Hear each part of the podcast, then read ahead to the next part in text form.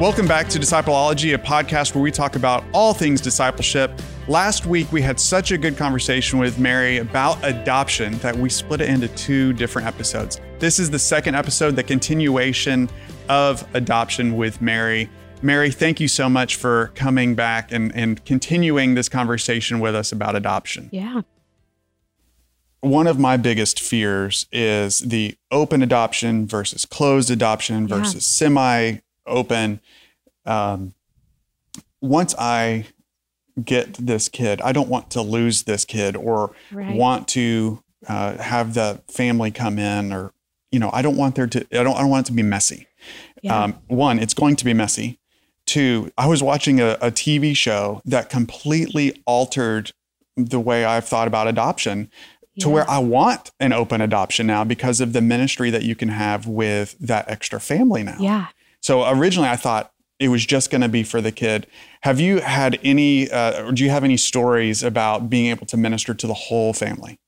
Um, we personally don't know uh, anything about our son's family, which we our our information is everywhere. We're like, Sure. please contact us. And so we hope that one day we'll have that relationship. I was talking with a friend even this weekend who adopted about a year ago, and she told she was watching the same show that you were watching, and she uh, tells the story of being in the delivery room and repetitively telling this mom, it is okay if you want to hold this baby first. Because the mom had said like you're going to be this baby's mom. I want you to hold this baby first. I want you to have all of the like mom experiences that you want. And she just kept saying like we are going to be okay if you change your mind. And if you change your mind and you want to raise this baby we're going to help and we we want you to be a part of this. And so even today this mom comes to the one year old birthday party you know? And so this child still has access to their biological parent to ask questions and to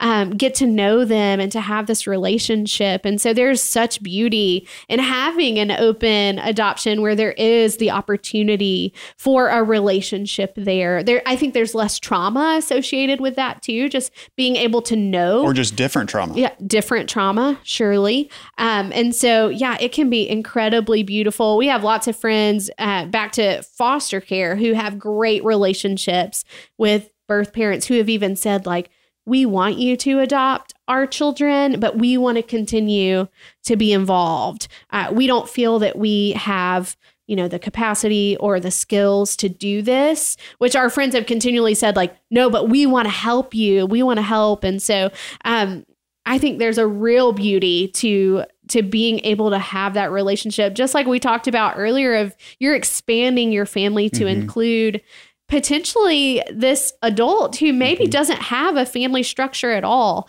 maybe doesn't have the support that they need um, and yet we have the opportunity not just as a biological family, but as the family of Christ to really support those families well. Um, and so, yes, it is messy. It is scary. Um, I I do have friends who have gone through the process, and a week later, a mom has changed their mind, and it is Mhm. heart wrenching. It's so hard, and yet we just have to hold our children. I mean, even my biological children, I have to hold those with open hands to the Lord to say, God, you've given me these kids to steward, not to own. Uh, these aren't kids that I get to control, although I would love to Absolutely. so Yep. often uh, be able to tell them exactly what to do and how to not, you know, fall down, even though you've warned them eight times. that if you step on that stair with ice on it, you're going to fall down. But Right. sometimes you just have to let them learn on their own. You have to hold them with open hands. And I think that's true in any situation, whether you are uh, adopting, whether you are walking through foster care, or whether you're just stewarding the biological children you've been given. Parenting is never easy. Mm. And honestly, it's always messy. Mhm. Um, even, you know, even our biological child learning to parent her well and learning to parent her differently than her brother because they both have different needs. It's it's going to be messy, Yeah. but that doesn't mean it can't be beautiful. Mm. Let's talk about bonding. Yeah. Um, we've got an adorable four year old little girl that we love so much. Um, what we are nervous. What would it look like to bond with this new kid that's not ours but is ours and how do you love that kid the same and it's going to be different and we just we don't know how to process a lot of this Yeah. what advice do you have for us Well, I will say this has been a challenge in our home as well because it is different. Yeah. Um, as I imagine, we only have two children at this point. We'll have three uh, before too long, but at this point, uh, we only have a comparison of two. So it is different than our biological child. Now, she is very clingy, very like wants to be really close to you. Um, whereas some of it is just personality. Personality can be different. Bonding has been more challenging, I think, for me as a mom. Uh, and we do attribute that to like, hey, I didn't carry you, someone else carried you. And you are familiar with her voice and you know how she walked and all of these different ways. And yet uh again you kind of have to go back to holding it open-handedly and, and to be okay with it being different um and just taking every opportunity to connect to love them well um something that i've kind of had to learn to do especially with a a boy child is like, I'm not going to love to do all the things that you want to do. You like to roughhouse. I'd rather just kind of sit back. But if I can engage in that way, then just to see that light in their face of like, oh, my mom really cares about me and really cares about what I love. Or, um, I love like even yesterday we were walking around the neighborhood and um, our son took a calculator with him, which was very strange. Um, and so just having the conversation of like, why did you bring that? And he was, you know, punching in numbers and saying, this is how many, how much 20,000 ice creams would cost. And so we're talking about these things. And I was able to just kind of grab his hand and walk around and really engage in the conversation that he wants to have, even if that's about 20,000 scoops of ice cream, because he is very concerned about food in all situations. Um, uh, and so just loving them well leads to bonding, but we also have to know it doesn't have to happen the same way as another child, and it also doesn't have to happen in a certain time frame. Um, we have friends who adopted older children internationally, and that has really also been a challenge for them. And so uh, they've really made sure to spend one on one time with each child. They have a couple of different children who are adopted from different locations. And so uh, it does take an intentionality, and there is still some heart wrenching, like, sadness that comes with feeling distant sometimes um and yet just being okay with like I can bond with my child, but really my goal is that they would bond with the Lord. Like I want them to be bonded to me, but I also want to be a good picture of Jesus for them and and help them um bond, you know, with their holy father, which is certainly a a high it's a high calling, it's a high instruction. Um and yet yeah, I, I don't have all the answers of like, here are 10 steps to bond with your child um, outside of just like it takes intentional time. And sometimes it feels like you aren't moving in the right direction, and that's okay. Yeah, we talk a lot about intentionality and availability Yeah. as a discipleship mechanism, but it's the same with children, adopted or not, right? Absolutely. So we're just we're very nervous, um, but it, that's an okay emotion to walk into a lot of this new territory for us. Absolutely. Um, there was a, a man at my church growing up that had adopted uh, a family um, that had adopted a lot of kids. Mhm. Um, you know, they had the 15 passenger van when those were still legal. um, but he used to say, um, some of my kids are biological and some of them are adopted, and I forget which ones. That is totally fair. And it's very clear which ones are adopted, Yeah. different races, whatever. Um, and but it's the mentality of I forget what they're my kids now. Absolutely. We've uh, tried to apply our uh, medical background to our son multiple times where the doctor's like, Do you know? And we're like, Well, actually, my grandmother, and she's like, No, no, no. That's not the same. So our doctor will correct us because we do forget. We forget that he is not our biological child. And I think that's a grace of God to Right. of like, we just don't even think about it often um, and and yet it's very obvious and so we talk about it a lot with our son because we want him to know and celebrate adoption Uh, but yeah we we don't always think about it. If every church in America adopted one kid, Yeah. we would wipe out the adoption issue. Yeah. What encouragement do you have for churches to just lean into this area a little bit?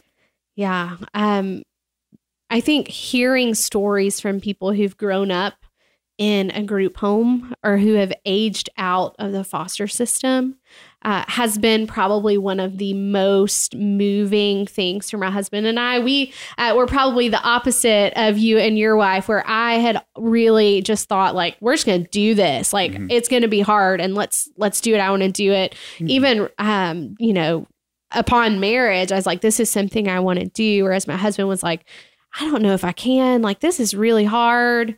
I just, it just seems like a lot. And, um, and I want to encourage also you guys to say, like, that's a work of the Lord, that the Holy Spirit will move when the time is right. It's so apparent in our story that the Holy Spirit was like, okay, well, I'm preparing this child for your family and uh, get on the boat. Let's go. And, and so I was telling you before we started rolling that there was a moment uh, where I was serving as a children's minister. And so I wasn't even in the service.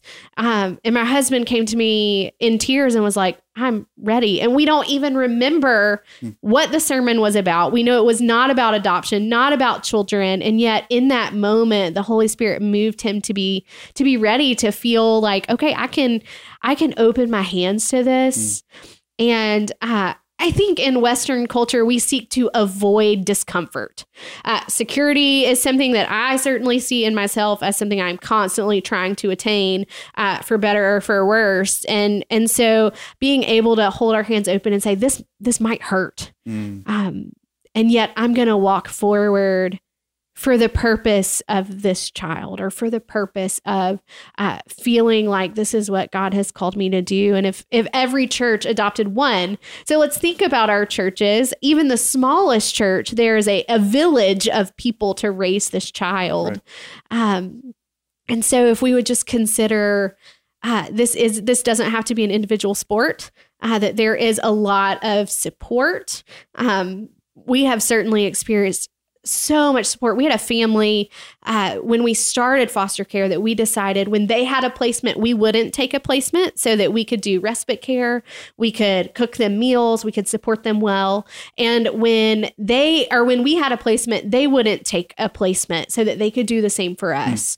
Um, and so finding a family who has a a like heart who could also walk through it with you, I think is incredibly valuable. Uh, and, and to just think about the impact that the church could have on the next generation to say no child is going to age out of foster care on my watch. Mm. uh, no child is going to be uh, eligible for adoption and our church sit by and just let them grow up in a group home let them jump from foster family to foster family that we are going to invest in this process. And it it will be hard uh, it will require discipleship from multiple angles.